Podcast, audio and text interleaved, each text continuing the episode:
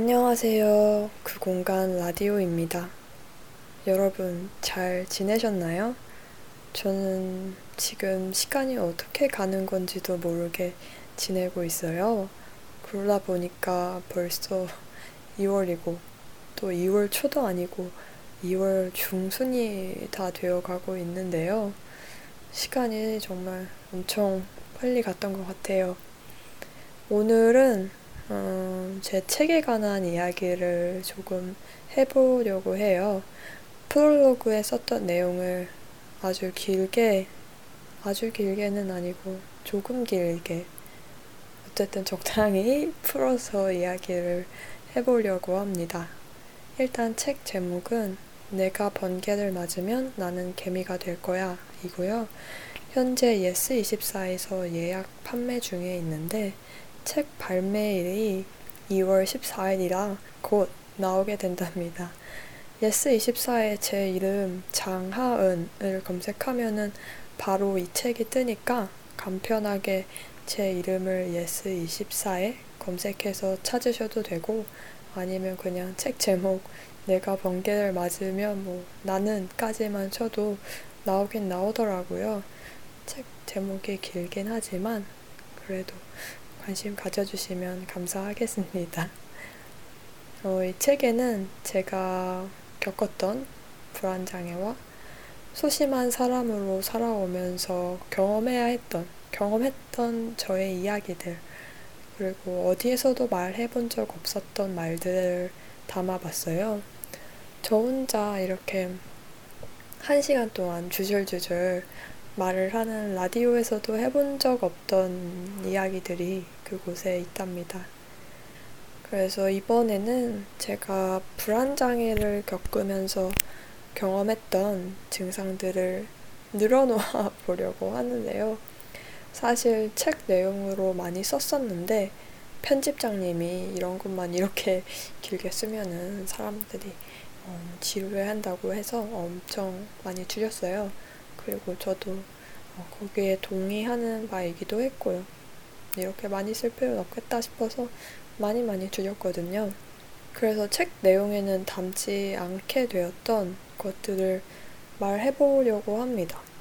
증상을 뭐 자랑이라도 하겠다는 거야 라고 생각할 수도 있지만 저는 이게 누군가에게는 아, 저 사람도 저런 일을 겪었구나, 겪고 있구나, 라는 작은 동질감이자 위로가 될 수 있다고 생각해요. 왜냐하면 제가 불안장애를 경험하기 시작했을 때 가장 위로가 되었던 것은 이상하게도 죽는 병이 아니에요. 라는 큰 병원의 명석한 의사 선생님의 말도 아니었고, 어, 괜찮아질 거야. 하나 좀만 참아보자. 시간이 지나면 될 거야. 라는 제 속에서 이렇게 저를 애써 위로하려고 하는 그런 내면의 언어도 아니었어요. 그 둘도 아닌 인터넷을 떠도는 수많은 글들이 참 위로가 되었었습니다. 매일 구글과 네이버를 오가면서 뭐 이 증상이 생기는 이유, 뭐, 이 병의 이유, 뭐, 이런 것들을 검색해 보곤 했었어요. 그래서 핸드폰은 맨날 맨날 진짜 불난 것처럼 뜨거웠고 핸드폰을 손에서 떼어놓을 수가 없었죠. 그래서 어느 순간에는 제가 핸드폰으로 매번 그런 것들을 검색하고 또 불안에 빠진다는 것을 가족들이 알아차렸어요. 그때는 또 들키면 안 되니까 음, 똥 싸러 간다고 화장실에 달려가서 막 덜덜 떨리는 손으로 인터넷을 인터넷에 검색을 하곤 했죠. 처음에는 뭐 땡땡 의사입니다 라고 시작하는 의사의 블로그나 뭐 전문의 의사 배지가 붙은 지식인의 답변만 줄창 봤었는데 그 이후에는 누군가 끄적여 놓은 경험들만을 읽었던 것 같아요. 나만 이런 쓰레기 같은 증상을 겪는 게 아니네? 라는 이상한, 이상한 동질감이 그렇게나 따뜻하게 느껴져서 말이죠. 진짜 초반에는 그냥 이 증상이 왜 생기는지, 이게 나를 죽게 하는 건지 아니면 이게 어떤 큰 병에서 파생된 건 아닌지 정말 내가 심장병에 걸려서 오늘이 다 가기 전에 죽는 건 아닌지 걱정이 되어서 검색을 했었어요. 뭔, 뭔지 알아보려고 말이죠. 근데 제 증상을 검색하면 언제나 이렇게 큰 병들이 주르륵 나왔어요. 뭐 인터넷은 사실 배가 아픈 이유만 쳐봐도 뭐 장염입니다. 뭐 체한 것입니다. 이렇게 간단한 글과 함께 그런데 대장암일 수도 있습니다. 이런, 이런 식으로 나오니까요. 뭐 예전 같았으면은 뭐야 이렇게 그냥 넘기고 대장암은 아니지 이렇게 신경도 안 썼을 텐데 사람이 이미 걱정으로 가득 차 있다 보니까 나 정말로 병에 걸린 거 아닐까 싶어서 너무 무서웠던 것 같아요. 그래서 그 다음부터는 증상과 그 병에 대한 거, 뭐 의사 블로그 그런 거는 절대 안 보려고 노력을 했고, 저와 비슷한 일을 겪었던 사람들이 쓴 글들을 읽기 시작했어요. 뭐 그런 것들이 여러분 걱정 마세요. 저는 다 극복했어요. 그러니까 모두 괜찮아질 거예요. 이런 감성 에세이 멘트를 날리는 위로 블로그가 아니라 뭐 죽을 것 같이 아파요. 힘들어서 버티기가 힘드네요. 왜 나한테 이런 일이 생긴 거지? 이렇게 본인의 고통을 어떻게든 덜어내기 위해서 배출해낸 문장들을 읽었던 거죠. 그런데 저는 그 말들이 그렇게나 좋았어요. 그 시기에는. 포근하다고 여겨졌을 만큼 말이죠. 나와 비슷한 것을 겪는 사람이라는 테두리 안에서 그들도 애써 삶을 살아내고 있구나 라는 측은함 혹은 애잔함을 느끼면서 다시 버텨낼 수 있는 이기적인 힘을 얻었던 거였죠. 아마 그 사람들도 주변 사람들에게 부담이 되고 싶지 않아서 혹은 너는 아직도 그래? 다 내 머릿속에 있는 일이잖아. 죽을 병에 걸린 것도 아니면서 호들갑 좀 떨지 마. 이런 성가신 어투를 듣고 싶지 않아서 글을 쓴 것인지도 모르겠어요. 사실 저딴 식으로 말할 사람이라면 제가 뭐 죽을 병에 걸려서 눈물을 막 쏟아낸다고 해도 운다고 달라지는 게 있어? 그만 좀 울어. 뭐 이런 식으로 말했겠지만 말이죠. 저도 불안장애가 찾아왔을 때 제 모든 감정을 무엇으로라도 뭐 어떻게라도 배출해내고 싶다는 강한 충동을 느꼈었어요. 어디에라도 막 뭐라도 털어놓고 싶다라는 마음이요. 그런데 저는 제가 겪었던, 겪은 일들 중 슬프다 혹은 아프다에 해당하는 것들은 친구나 주변 사람에게 절대 말을 하지 않는 편이었거든요. 그리고 지금도 그렇고요. 그래서 친구들한테 뭐 말하는 것들이라면 그냥 웃겼던 일이나 오늘 내가 얼마나 창피한 일을 겪었었는지 그게 또 얼마나 웃겼던지 그러니까 결국에는 서로가 가볍게 대화할 수 있는 뭐 이런 것들만 말하는 거죠. 그래서 어떻게라도 표현은 하긴 해야 하는데 뭐가 없다 보니까 미술로 뭐 작품으로라도 표현을 해야 할까 싶기도 했어요. 근데 한껏 추상적인 형태들을 이렇게 덕지덕지 붙여놓고는 뭐 나만 아는 이야기, 나만 이해할 수 있는 나의 이야기를 전시한다고 슬픔이 덜어질 것 같지는 않더라고요. 그래서 그렇게 글을 선택하게 된 거였죠. 내가 겪었던 일들, 기억하고 싶지는 않지만 또 그냥 버텨내기에는 또 그걸 그냥 보내버리기에는 그것도 나였기에 어쩐 일인지 기록해내고 싶더라고요. 그런 이상한 마음이 들었어요. 그래서 저는 불안장애와 함께 글을 쓰게 되었습니다. 어, 입을 열어서 타인에게 말해봤자 하나 의사 선생님이 괜찮다고 했잖아. 그만 좀 해. 이 말이 돌아올 걸 알았기 때문인 건지 그냥 시간이 흐르고 흘러서 쌓이고 쌓여서 표출할 때가 되었던 건지는 모르겠지만요. 어, 몇 년 전에 불안장애가 처음으로 저를 쳤을 때 스트레스를 너무 많이 받아서 한순간에 진짜 종소리에 제 머리 종소리에 흰머리가 몇십 가닥이 생겼어요. 중학생 때도 스트레스를 많이 받아가지고 진짜 14살 때인가? 새치가 그때부터 조금 났었는데 이번에는 진짜 한 번에 왕창 생긴 거죠. 그것도 정수리에 말이에요. 사실 속머리에 이렇게 뭐 듬성듬성 생겼으면 좀 괜찮았을 텐데 바로 정수리에 이렇게 되게 옹기종기 모여가지고 나서 좀 슬프긴 한 것 같아요. 아니면은 이렇게 듬성듬성 흩뿌려져서 난건 아니니까 다행이라고 해야 하는 건지 그냥 멋으로 이렇게 브릿지인 것처럼 냅두고 다녀야 하는 건지 뭐 그렇다고 해서 정말 한 뭉탱이가 난 건 아닌데요. 그걸 진짜 너무 눈에 보여서 가르마를 좀 이상하게 타야 가져진답니다. 지금은 그래도 많이 괜찮아졌는데 초반 몇 년 동안은 음, 매일매일이 제가 죽는 날이라고 생각했어요.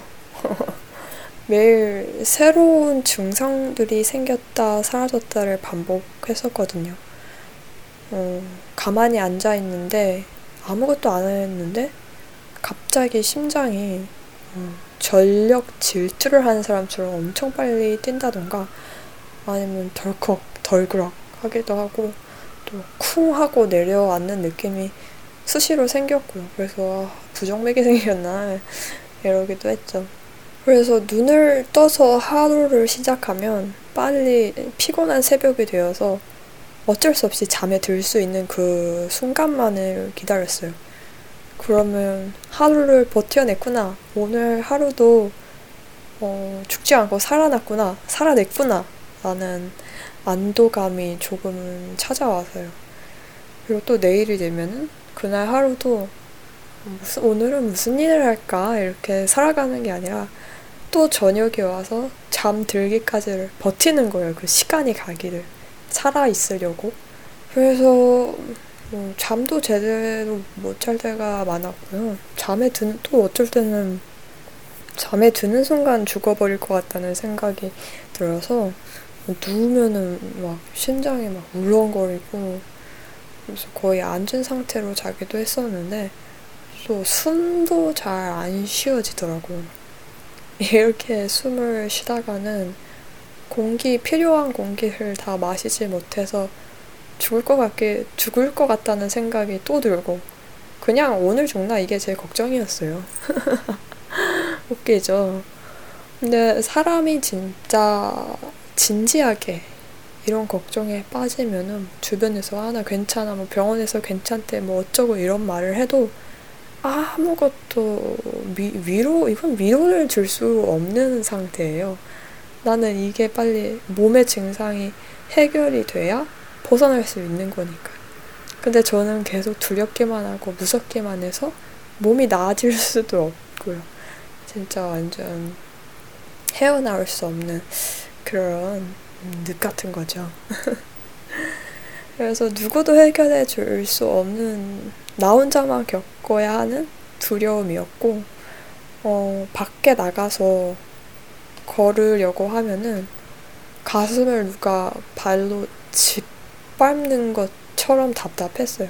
또 내, 누가 제 목을 두 손으로 잡고 힘을 다해서 조르는 것처럼 숨이 막혀서 숨도 제대로 쉴 수 없었고, 제정신이 아니었었어요. 그냥 걸어가면은 맨날 이렇게 쓰러질 것 같고, 음, 그래서 길 가다 죽으면 어떡하지 싶어서 밖에 잘 못 나갔던 것 같아요.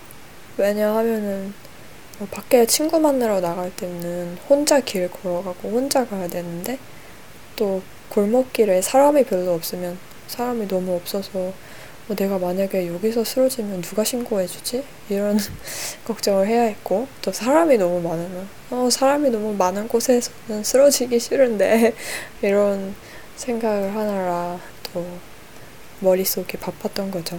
그래서 횡단보도 앞에서 신호에 걸려 있는 구급차나 경찰차가 있으면은 발걸음을 되게 늦췄어요. 이렇게 느리게 서서히 걸었던 거죠. 왜냐하면은 여기서 죽어버리면 저 사람들이 와가지고 나를 살려낼 수 있지 않을까 싶었던 그런 마음에 더 웃긴 건 어, 그래서 구급차가 눈에 들어오면은 더 긴장이 됐어요. 더 불안하고. 왜냐하면 나를 구해낼 운명으로 저것들이 저기에 서 있는 건 아닐까? 그러면 나는 곧 쓰러진다는 거네? 이랬던 거죠. 그리고 또, 뭐, 종아리, 허벅지, 팔뚝, 명치, 뭐 이런 손으로 콕 집어낼 수 있는 딱 특정한 부위에서 누가 바늘로 찌르는 것 같은 고통과 막 따가움이 느껴질 때도 있었고, 시도 때도 없이 약간 몸에 열이 오를 때도 있었어요. 어, 이게 그냥 내 느낌인 건가 싶어서 이렇게 손으로 머리를 만져보면은 진짜 머리가 막 뜨끈뜨끈 할 정도로 열이 팍 올랐던 거죠.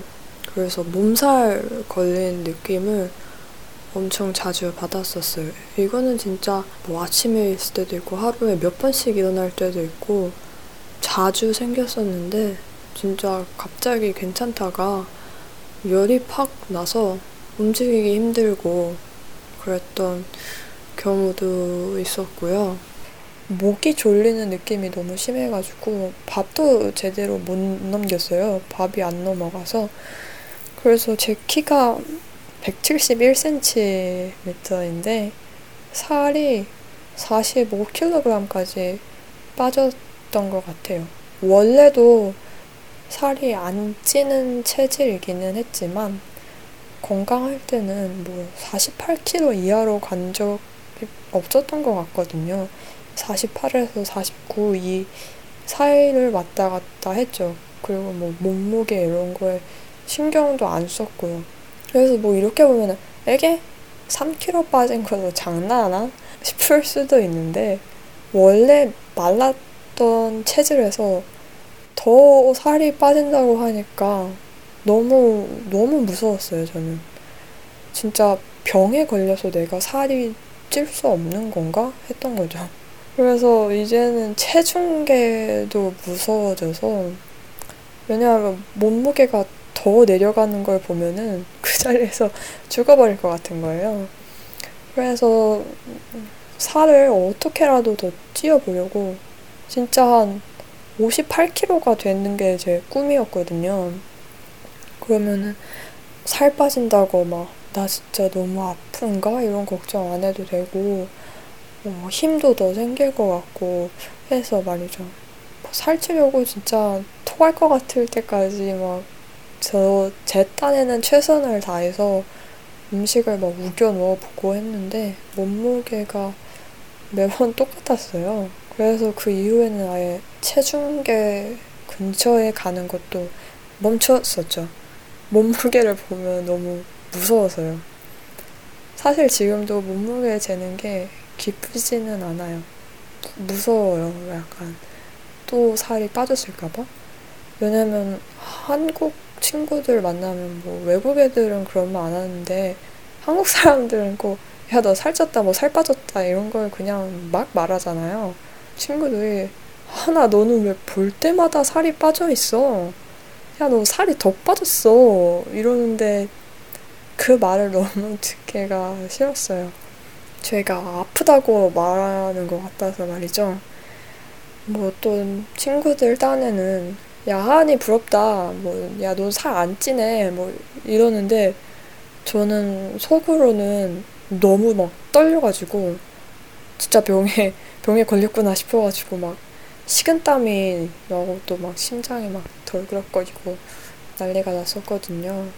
그래서 별게 다 저한테 스트레스로 다가왔던 것 같아요. 어, 한 가지에서 불안에 빠지면은 그냥 주변에 있는 모든 것이 제 몸에서 일어나는 모든 증상과 반응들이 그냥 다 공포가 되는 거죠.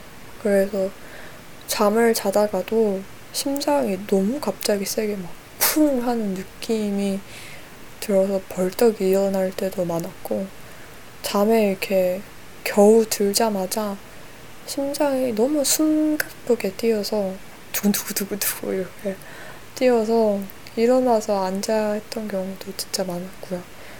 그래서 아 오늘은 잠이 안 오네 그냥 이렇게 농담하면서 거실에서 할 일 하다가 잘게 이렇게 하고 소파에 앉아서 밤새 벽만 보고 지나가는 시간만 보기도 했어요. 어, 1분 버텼다. 막 5분 정도 더 살아 있었다. 막 1시간 연명했다. 뭐 이런 짓거리를 한 거죠.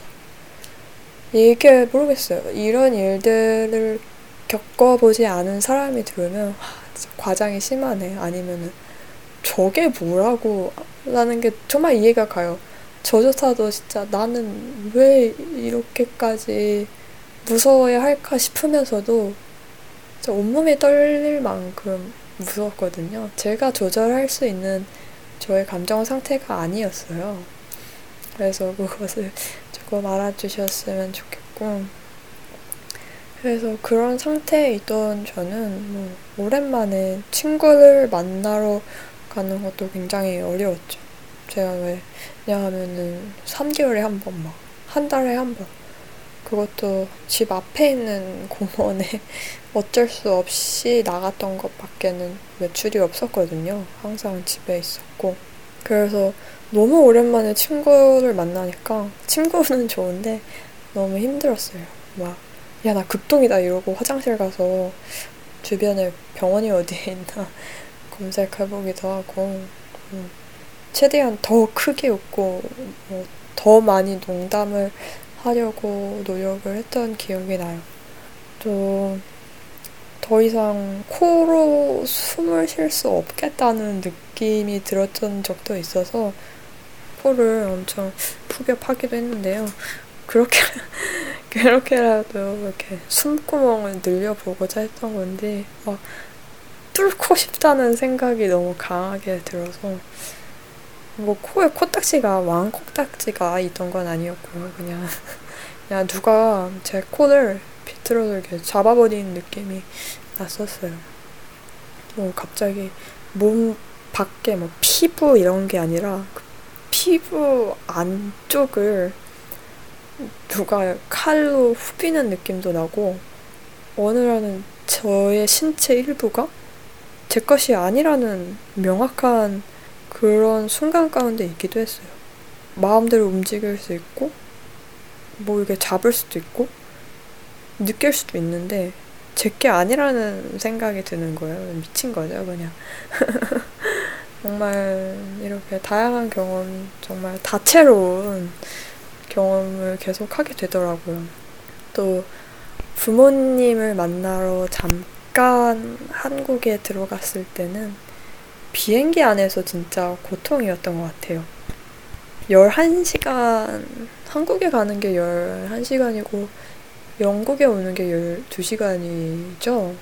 뭔가 이렇게 반대일 수도 있고 하여튼 11시간 정도를 그렇게 쌩쌩하게 깨어서 간 적은 한 번도 없었는데, 잠을 잘 수가 없더라고요.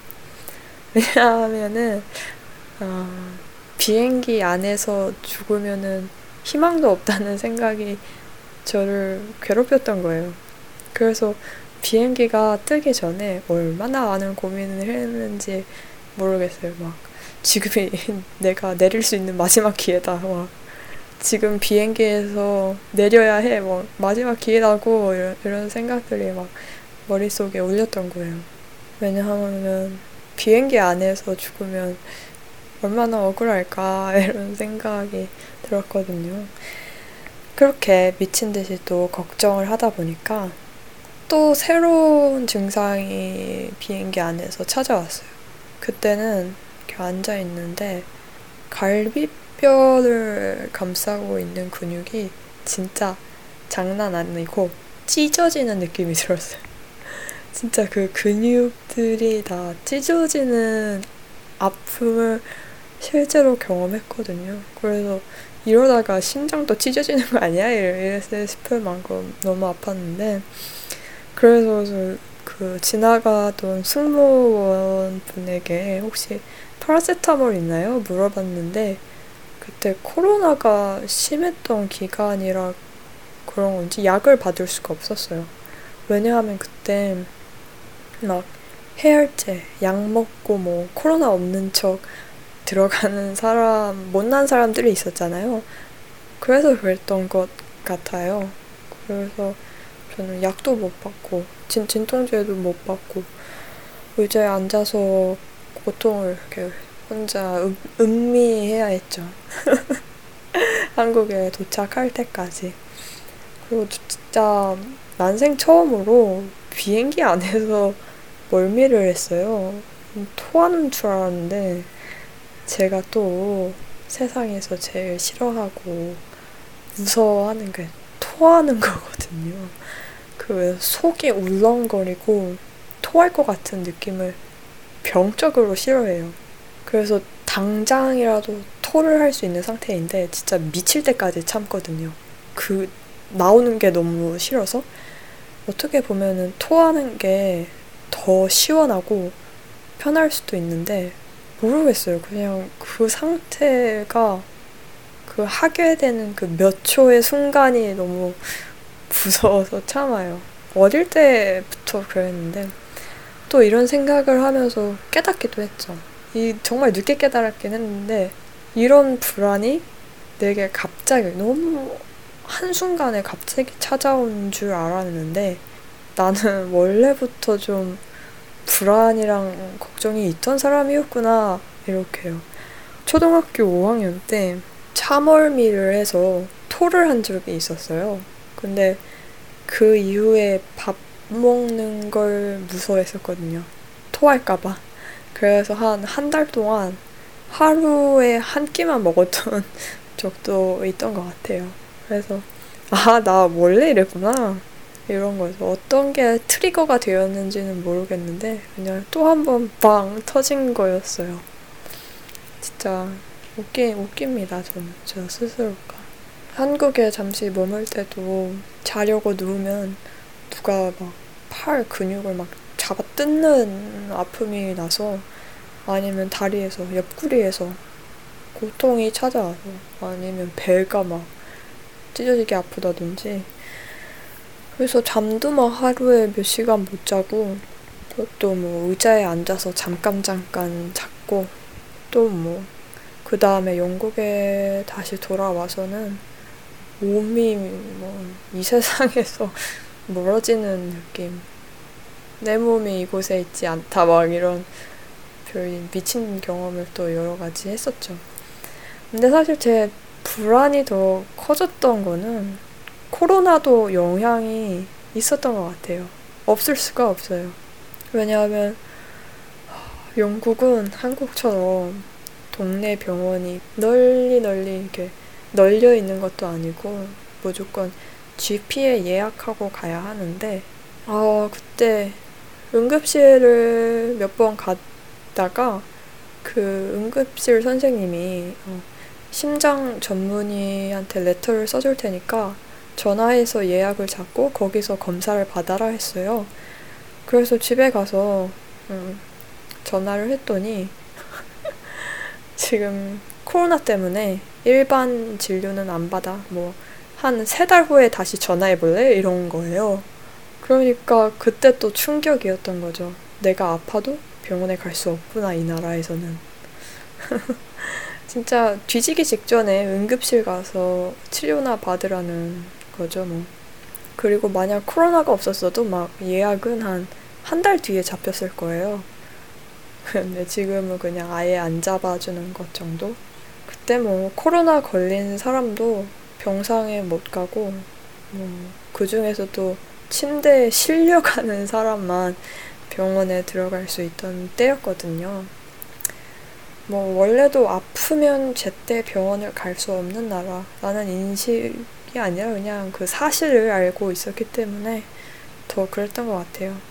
그냥 내가 죽게 되어도 병원에는 갈 수 있을까라는 생각 때문에요. 그리고 또 그것과 함께 좀 힘들었던 건 매일 괜찮은 척을 해야 했다는 거죠. 아무 생각도 없는 척 그냥 밖이 무서워서 못 나가는 게 아니라 그냥 게을러서 안 나가는 척. 더 호탕하게 웃고 그러는 거예요.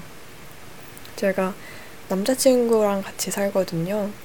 그래서 안 들키려고 매일매일 노력을 해야 했죠. 근데 그게 안정이 될 때도 있고 아닐 때도 있었어요.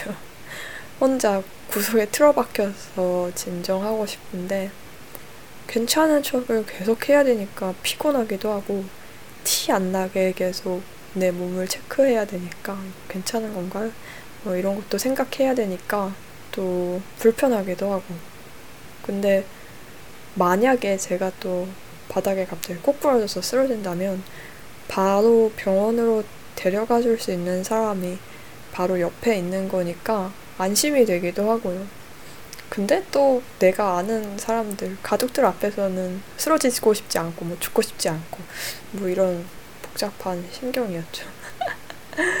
근데 진짜 사람은 너무 웃겨요. 사람, 제가 사람이죠. 근데 사람은 너무 복잡하게 웃긴 존재인데, 이런 불안과 걱정, 건강에 대한 염려가, 미친 듯한 염려가 조금 잠잠해질 시기가 있었어요. 갑자기, 어? 오늘은 왜 괜찮지? 하면 왜 괜찮은가에 대해서 불안해지는 거예요. 왜냐하면 그게 또 그 증상이 언제 시작될지 모르니까. 어, 오늘, 오늘 시작될라나? 저녁에 시작될라나? 아니면 내일? 그런 걱정도 있었고, 또 그런 걱정도 잠시 잠잠해지면 사라지고 싶더라고요. 이런 걸 견뎌내면서 살아야 하나? 어, 더 이상 언제까지 견뎌야 하는 거지? 이런 생각이 들면서 말이죠. 그래서 매일매일 막 죽으면 어떡하지? 라는 그 죽음에 대한 공포를 바라보고 있다가 자, 몸에서 느껴지는 작은 변화나 어떠한 반응에도 나의 목숨을 위협하는 그런 존재로 느껴냈으면서도 잠잠해지는 바로 그 순간 그냥 우울해서 삶의 이유를 잃게 되더라고요. 그냥 내가 이렇게 사는 게 맞는 건가? 이렇게 살아야 하나?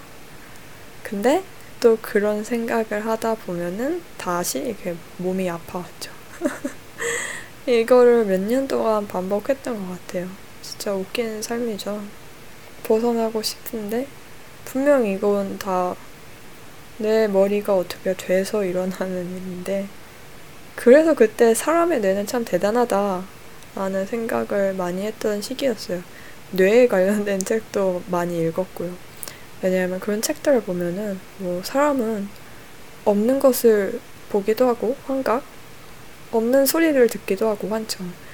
그러면 없는 병의 존재도 만들어낼 수 있고 뭐 그런 거잖아요. 그러니까 지금 내가 겪는 것도 나 진짜 아픈 거 아니고 내 뇌가 만들어낸 거야. 근데 진짜 느껴지기는 또 하는 거죠. 가짜로 느껴지는 척이 아니라 진짜 느껴지지만 그건 진짜 뭐 암에 걸려서 아니면 정말 죽을 병에 걸려서 오는 게 아니라 뇌의 신호가 뇌가 만들어내는 뭐 그렇게 생각을 했던 거죠. 그래서 뇌가 이런 일을 모두 만들어냈으니까 나의 정신머리가 하루빨리 건강해지면 이것들은 모두 싹 다 사라질 수 있을 텐데 뭐 이런 생각도 하면서 말이죠. 음, 근데 또 이걸 뭐 다른 사람에게 말하고 싶은 생각이 있진 않았어요. 왜냐하면 뭐 그래봤자 나는 여전히 아프고 뭐 죽음이 무서울 텐데 이랬던 거죠. 이거는 뭐 말을 한다고 누군가와 나누어 가질 수 있는 그런 게 아니잖아요. 뭐 그러고 싶지도 않았고. 그래서 주변 사람들은 제가 무슨 일을 겪었는지 아무도 몰라요. 뭐 몰라도 상관이 없죠. 그래서 그냥 하은이는 웃긴 하은이 여전히 웃긴 하은이지 그럴 거예요. 그렇기 때문인지 책의 불안장의 내용을 살짝 담는 것도 민망하기도 하고 어렵기도 했어요. 불안장애와 관련된 생각도 하기 싫기도 했고, 근데 글을 쓰려면 계속 그날의 감정을, 증상을 겪었던 날의 나를 계속 생각해야 되잖아요. 그래서 글을 쓸 때 심장이 엄청 빨리 뛰어가지고 덜덜 떨리는 손으로 타자를 쳤던 것 같아요. 의자에 앉아있는데 심장이 너무 크게 뛰어가지고 의자도 이렇게 살짝 흔들릴 만큼이요. 몸, 몸이 막 떨리니까. 그래서, 음, 제 감정을 뭐 털어놓고 싶긴 했지만, 이렇게 공개적으로 털어놓는다니, 이런 생각, 그리고 별의별 생각이 다 들었는데, 그럼에도 이렇게 용기를 내었던 건 제 경험과 감정이 누군가에게는 동질감을 주고 또 이상하고 묘한 위로를 줄 수 있겠다는 생각 때문이었습니다. 사실 불안장애에 대한 이야기보다는 제가 겪었던 이유들, 어린 시절의 이야기들, 뭐, 영국에서 일어났던 일들을 더 많이 적은 것 같긴 한데요. 뭐, 그 내용들도 제가 내성적이고 소심했기에 겪었던 그런 일들이에요. 조금 웃긴 내용도 있고, 다양한 경험담들, 아니면 감정들이 섞여 있답니다. 그러니 이렇게 지루하게 증상들을 막 줄줄줄줄 나열한 것이 아니니까 아, 재미없겠네 이런 걱정은 안 하셔도 됩니다. 저의 귀여운 첫 책 많이 좋아해 주세요. 사실 책을 진짜로 내게 되었던 날 기다리고 기다리던 퇴고를 하고 예약 판매를 시작했을 때 그게 원래 예정된 날짜에 시작된 게 아니라서 또 정신이 너무 없고 너무 바빴어요. 그리고 뭐 그러, 그래서 뭐 엄청난 축하 같은 거를 바란 건 아니었지만 뭐 지금 상황이 상황이라 축하도 못 받았고요. 근데 또 제 친구가 음, 자기도 책을 내고 싶은데 책을 내고 싶었는데 너가 책을 낸 게 질투가 난다고 어, 하더라고요. 그래서 아 나는 진심으로 축하해줄 친구도 없구나라는 생각이 들어서 약간 인간 관계에 좀 환멸이 나기도 했었는데 왜냐하면 제가 또 예전에 여기 출판사로 오기 전에 책 출판작으로 딴 데서 당선된 적이 있었어요. 그때도 어, 너가 질투 난다고 엄청 틱틱 되는 문자를 보냈었는데 역시 이번에도 그렇구나 싶기도 했어요. 사실 뭐 그 친구가 글을 맨날 쓰고 막 정말 맨날 책 읽고 막 엄청 노력해서 글이 아니면 안 된다는 생각으로 글을 쓰는 아이였는데 아직도 책을 못 내고 기다리고 있다면 저로서는 되게 뭐 죄책감이 든다거나 그랬겠죠 친구로서 내가 책을 내는 거에 있어서 근데 음, 그런 게 아닌 상태에서 그냥 제가 무언가를 했다고 질투를 하는 거에 있어서 진짜 친구인 걸까라는 생각도 들더라고요. 친구를 질 투하지는 않잖아요. 모르겠네요, 저도. 네. 저는 그래도 꽤나 열심히 짧은 기간 안에 쓰려고 밤새 글을 쓰고 또 한국 시간에 맞춰서 미팅하면서 열심히 해봤는데 허무하더라고요. 또 저는 제가 질투 난다는 친구를 언제나처럼 이렇게 위로를 해줘야 됐고요. 음, 그래도 질투라는 감정을 내게 직접적으로 드러내기 힘들었을 텐데 그렇게 나도 표현해줘서 고맙다고 했고 또뭐 잘할 수 있으니 걱정하지 말라고 시간의 문제인 것일 뿐이지 뭐 어쩌고 하면서 엄청 오랫동안 위로를 해줬죠. 그래서 왜 저 같은 찐따 찌질리에게 질투를 느끼는 건지 나는 왜 주변 사람들에게 진심 어린 축하조차 받을 수 없었던 건지 슬프기도 했는데 또 그 친구의 마음도 뭐 이해가 될 수도 있겠죠.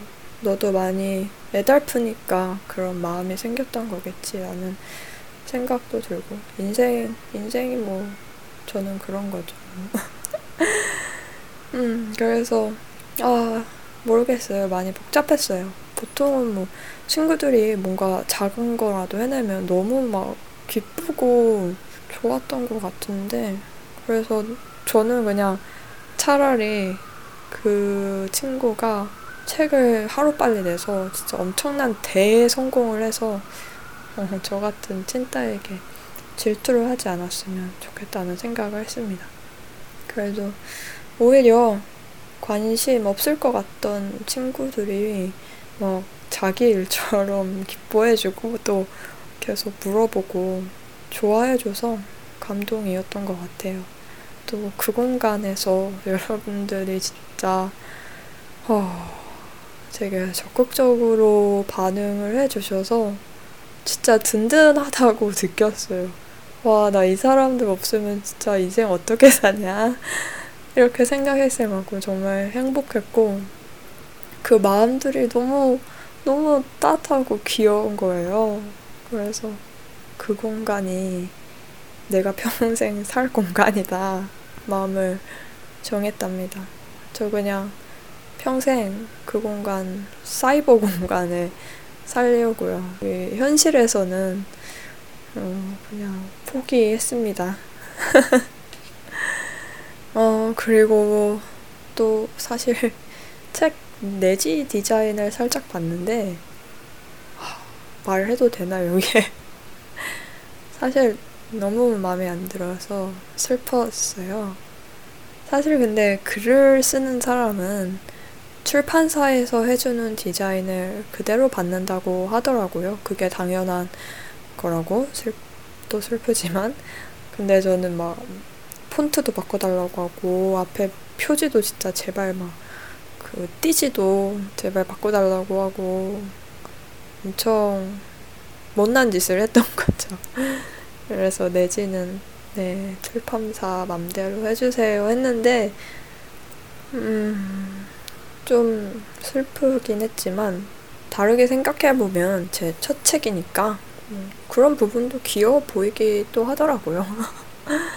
하다를 저의, 저의 강아지 하다를 예로 들면 하다는 제 가족이니까 아프고 뭐 병에 걸리고 또 뭐 탈모가 생겨서 피부병이 생겨서 털이 다 빠져버린다고 해도 사랑할 거고 또 제 눈에는 제일 귀여워 보일 거잖아요.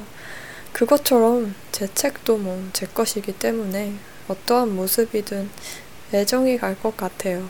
여러분도 제 책을 귀여워해 주셨으면 좋겠습니다. 많은 관심 또 부탁드립니다. 아, 막판에 또 예약 판매 기간 광고를 때려보자면 제가 책 예약 판매 구매 인증자분들께 선물을 드리고 있는데요. 이벤트 선물도 따로 있지만 그 소수만 드리는 게 아니라 모든 분들께 무언가 보답을 하고 싶어서 저의 영국 생활과 유럽 여행의 추억들이 가득한 플레이리스트 속 곡 130개 정도를 공유했고요. 또 최근에는 저의 영국 생활의 첫 시작이었던 옥스퍼드와 런던 사진을 240장 정도 올렸어요. 음, 구매 인증은 제 개인 인스타그램 DM으로 비밀스럽게 보내주시면 되니까 부담 없이 연락 주시면 됩니다. 그러면은 제가 그 비밀글 링크와 비밀번호를 함께 보내드려요. 음, 그리고 마지막으로 트는 노래는 제 책 예약 구매 인증자분들께 선물로 드렸던 플레이리스트 중 한 곡이에요. 그러면은 오늘도 이렇게 의식의 흐름에 따라 주절주절 말을 하는 제 라디오를 들어주셔서 감사합니다.